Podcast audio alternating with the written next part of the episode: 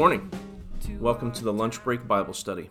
20 minutes to get you in the Word and get you on your way. 20 minutes so that if all the time you have today is just your lunch break, you can still study the Scriptures. Today we are continuing in Mark's Gospel. We're in Mark chapter 4. Jesus has just had another confrontation with the Pharisees and the teachers of the law that accuse him of, uh, of having an evil spirit. Jesus then talks to them about the logical inconsistency of, of that idea that Satan would be casting Satan out. But then he talks about the idea that a house cannot stand if it's divided against itself. In the immediate context, it seems like he may be talking about, again, their logical inconsistency. But I think in the greater context, Jesus is talking about whether or not the house of Israel will stand, because it is divided concerning him.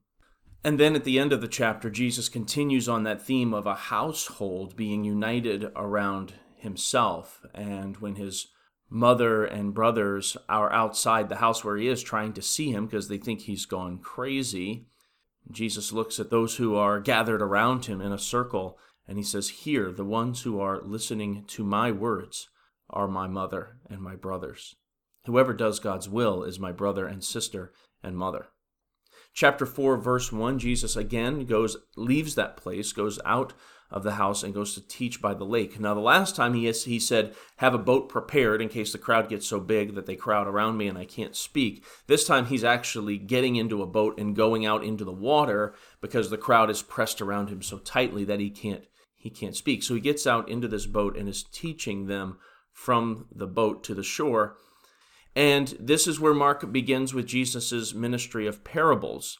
And he begins with this first one. It's a very famous one. You might know it as the parable of the soils or the parable of the sower.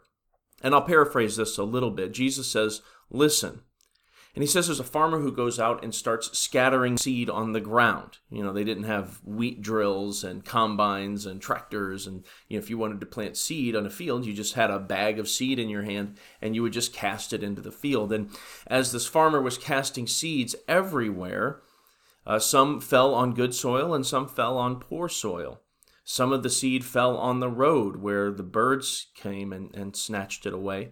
Some would fall on soil that was very shallow, had a lot of rocks in it, and when the sun came out, even though these seeds had sprouted quickly, when the sun came out, there was no place for them to dig deep and to drink from the water underground, so they would wither and die. Other seeds fell in soil that was good for growing, but other things were growing there thorns and thistles, and, and they would choke out the good fruit that was being produced. And then finally, some seed fell on the good soil, and there it pr- reproduced a crop 30 or 60 or 100 times what had been what had been sown. And then in verse 9, Jesus says, "He who has ears to hear, let him hear." Jesus began that parable with the command, "Listen." That is to say, the ones who follow the command of Jesus, the ones who hear his word and follow him, these are the ones who have ears to hear this parable and understand it. But then he gets alone with the twelve, and the others around, they ask him about the parables. And he told them, Look, he says, the secret of the kingdom of God has been given to you. But to those on the outside, everything is said in parables. And this is a little mysterious. We're going to unpack this. He says that he speaks in parables to those who do not listen to him, so that, and he quotes Isaiah chapter 6 here so that they may be ever seeing but never perceiving, and ever hearing but never understanding. Otherwise, they might turn and be forgiven. And this is a really mysterious thing that Jesus is doing. But in order to understand it, we have to understand where that quote is coming from. We have to understand what Isaiah is doing when Isaiah has that quote in his own in, in his own book. So we're going to turn to Isaiah chapter 6 to, to get a fuller context of what's going on here in the book of Isaiah. So you remember Isaiah is broken approximately into two pieces. There is Isaiah chapter 1 through chapter 39, which is God using Isaiah to announce his judgment on the people of Israel, to try one last time to get them re- to repent before, the, uh, before they are taken away into exile. And then there's chapters 40 through the end of the book of Isaiah that is about Jesus announcing to that people yet unborn, those people who were to come, announcing to them that God's rescue was coming for them and God had not forgotten about them. And we've already seen that part, that good news part. We've already seen that at the beginning of Mark's gospel uh, in John the Baptizer's proclamation of the, the new beginning and, and everything is being made new and the Messiah has now appeared. But here Jesus is talking about the first part of, of, uh, of the book of Isaiah in chapter 6, where Isaiah is sent on a ministry of, of judgment and condemnation for a people that will not follow the word of God. Isaiah chapter 6, this is right after Isaiah's call. You remember that when he goes up into the throne room of heaven and he sees the angels and the cherubim and the seraphim saying, Holy, holy, holy is the Lord God Almighty. This is immediately after that. God is giving Isaiah his call. He's giving Isaiah his ministry. What are you going to be doing? And this is the part that Jesus is quoting. God tells Isaiah, Go say to this people, um, depending on your uh, depending on your translation. This is from the ESV right here. Keep on hearing, but do not understand. Keep on seeing, but do not perceive. And he says to Isaiah, Make the heart of this people, depending on your translation. I like the King James here because it's very, uh, the images are so, uh, so vivid here. In the King James, says, Make the heart of this people fat make their ears heavy. You get this idea that that they're sluggish in terms of they don't want to move. He says, shut their eyes. Why? Why does God say to do these things to these people? He says, I don't want them to see with their eyes. He says, do this to them, make their eyes heavy and their ears and their ears heavy and, and make their heart fat so that I don't want them to change. He says, do that because I don't want them to see with their eyes and hear with their ears and understand with their heart and convert and be healed. Now that's rough coming from God. But that's the ministry that God gives to Isaiah. And the point of that is, is that God has already begun to judge these people. He has already entered into, into judgment with them. It's too late. There's nothing more they can do. But he's going to send his word out because there are some who will listen, but some who will completely be obstinate to the word of God. Now, take that forward into Mark's gospel and what we've just been talking about, because Jesus, just before this, had been talking to the Pharisees, and he said to deny the Holy Spirit, to blaspheme the work of the Holy Spirit, to say that Jesus is not from God, that is something that will not be forgiven. And so Jesus is telling these parables, and his disciples ask him, Why don't you just speak plainly? Why can't you just tell us what you mean? And Jesus says, Look, I'm going to tell my followers what this is all about. But for those who are not following me, the fact that they don't understand this is a, is a sign of God's judgment against them, which is a really it's a really hard take for us to believe that, that God you know, we think of being judged as God enters into judgment with people, and He only does that when you die. But here in in Jesus in Jesus's day and and back there in in Isaiah, God has already entered into His judgment against people. And this is how it's helpful to understand things like uh, how God hardens Pharaoh's heart back in the Old Testament. We say, well, what do you mean he hardens his heart? He doesn't allow Pharaoh the oppor- you know, he doesn't let Pharaoh believe. And the thing is, is God sent Moses to judge Pharaoh. He didn't send Moses to convert him. God entered Egypt with Moses in order to judge Pharaoh and the gods of Egypt. So Jesus is doing the same thing with the Pharisees and the teachers of the law and all those that think he's crazy or think that he is the devil incarnate. Jesus is doing this same thing. He is announcing his kingdom, but he's announcing it in such a way, just like Isaiah did, that the people who refuse him will never understand it. They'll never get it. Verse 13. So after telling, after quoting this to uh, the disciples, he says to them, he says, Do you not understand the parable? And he says, If you don't understand the parable, how will you understand any parables? Right? So then he has to teach them. He has to teach them how to decode a parable. He has to teach them what that looks like. In verse 14, he starts, he says, The farmer is someone who is sowing not seeds, but the word, sowing the word of this kingdom, what Jesus said that he had come to do to preach The farmer is one who preaches, he sows the word. And some people are like seed along the path where the word is sown.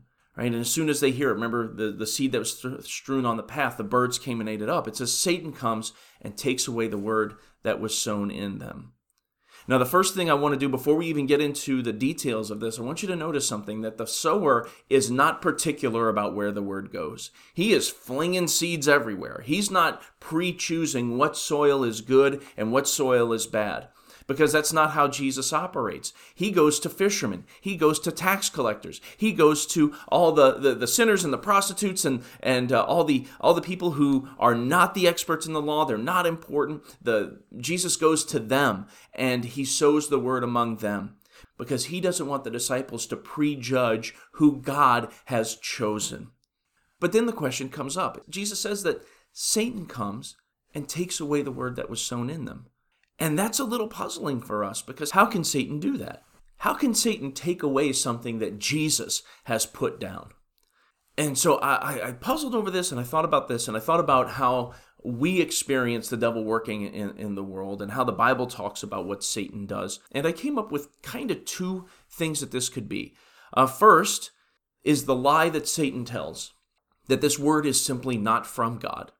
Now, this is how Satan deceived the Pharisees, the elders, the Sadducees, the teachers of the law, the priests, all the important people, the, the scribes. Uh, this is how Satan was fooling all of them. He said, This word is not from God. In our modern day, maybe it's the Satan says that there is no word from God. Or maybe Satan says that there are many words from God and all of them are equivalent.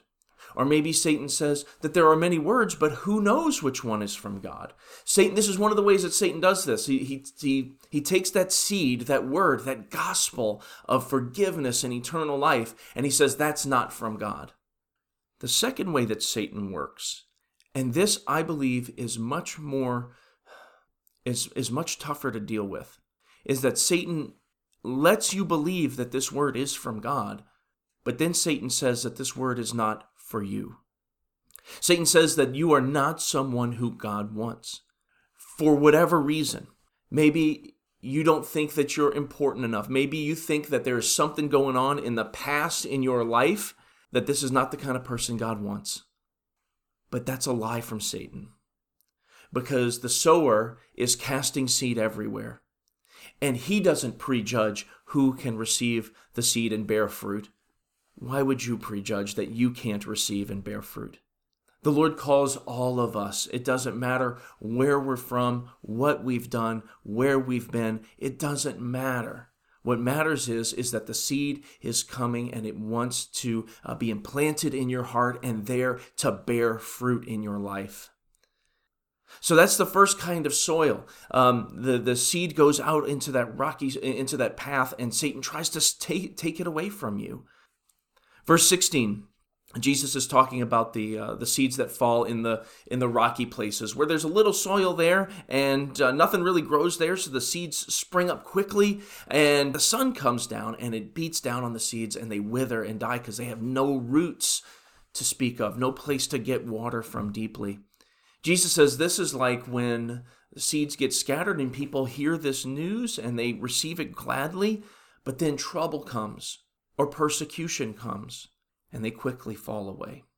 In verse 18, Jesus speaks of a third type of soil where the seed can fall, where there is things, it's good for growth, but so much is growing there that the seeds can't find a place to uh, to spread out and to establish their roots and to receive the sunlight and uh, and to they have to have be in competition for the water from all the other plants. And he says the those other plants the weeds and the thorns these are like the worries of this life the deceitfulness of wealth and the desires for other things. They come in they choke the word and make it unfruitful and I think this last one, this third one, even though in verse 17 this idea about trouble or persecution, people fall away because of that, that is that is definitely a problem. But I, I think this third one in our North American context is the one that is so powerful for Satan.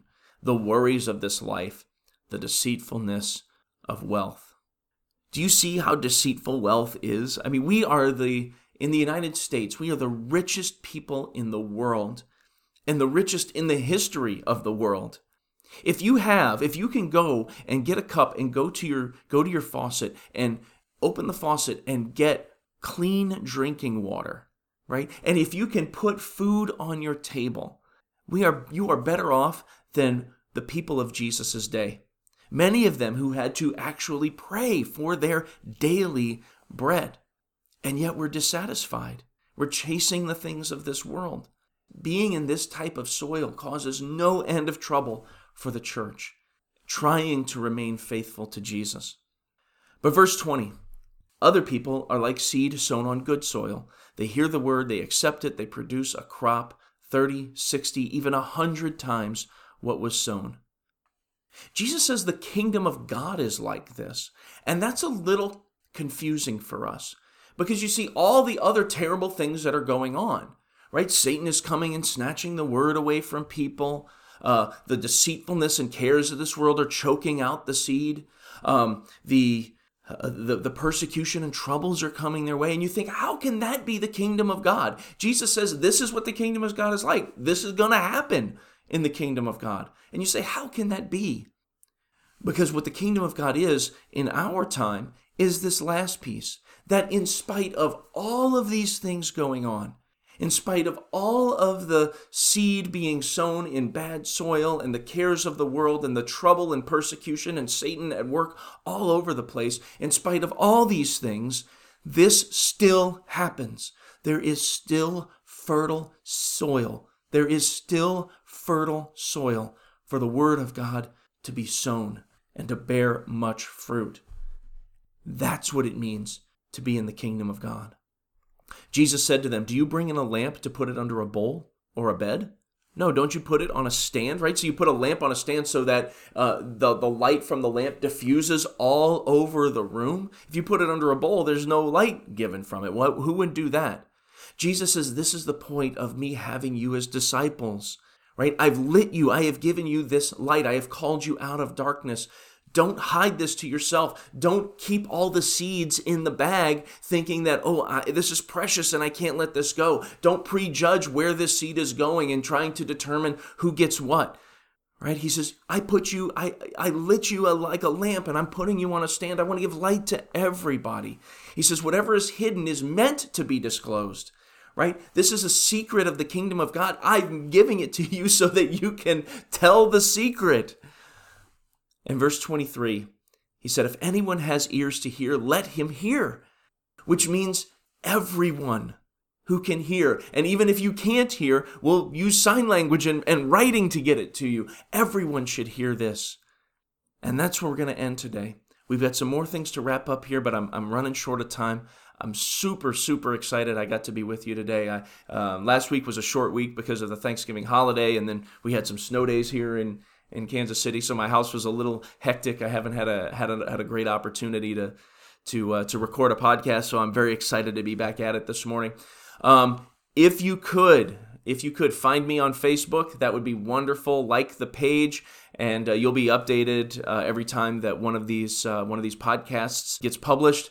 If you can find me on iTunes, give me a five star rating drop something nice in there uh, so that other people know how this is going for you and that's that's very helpful.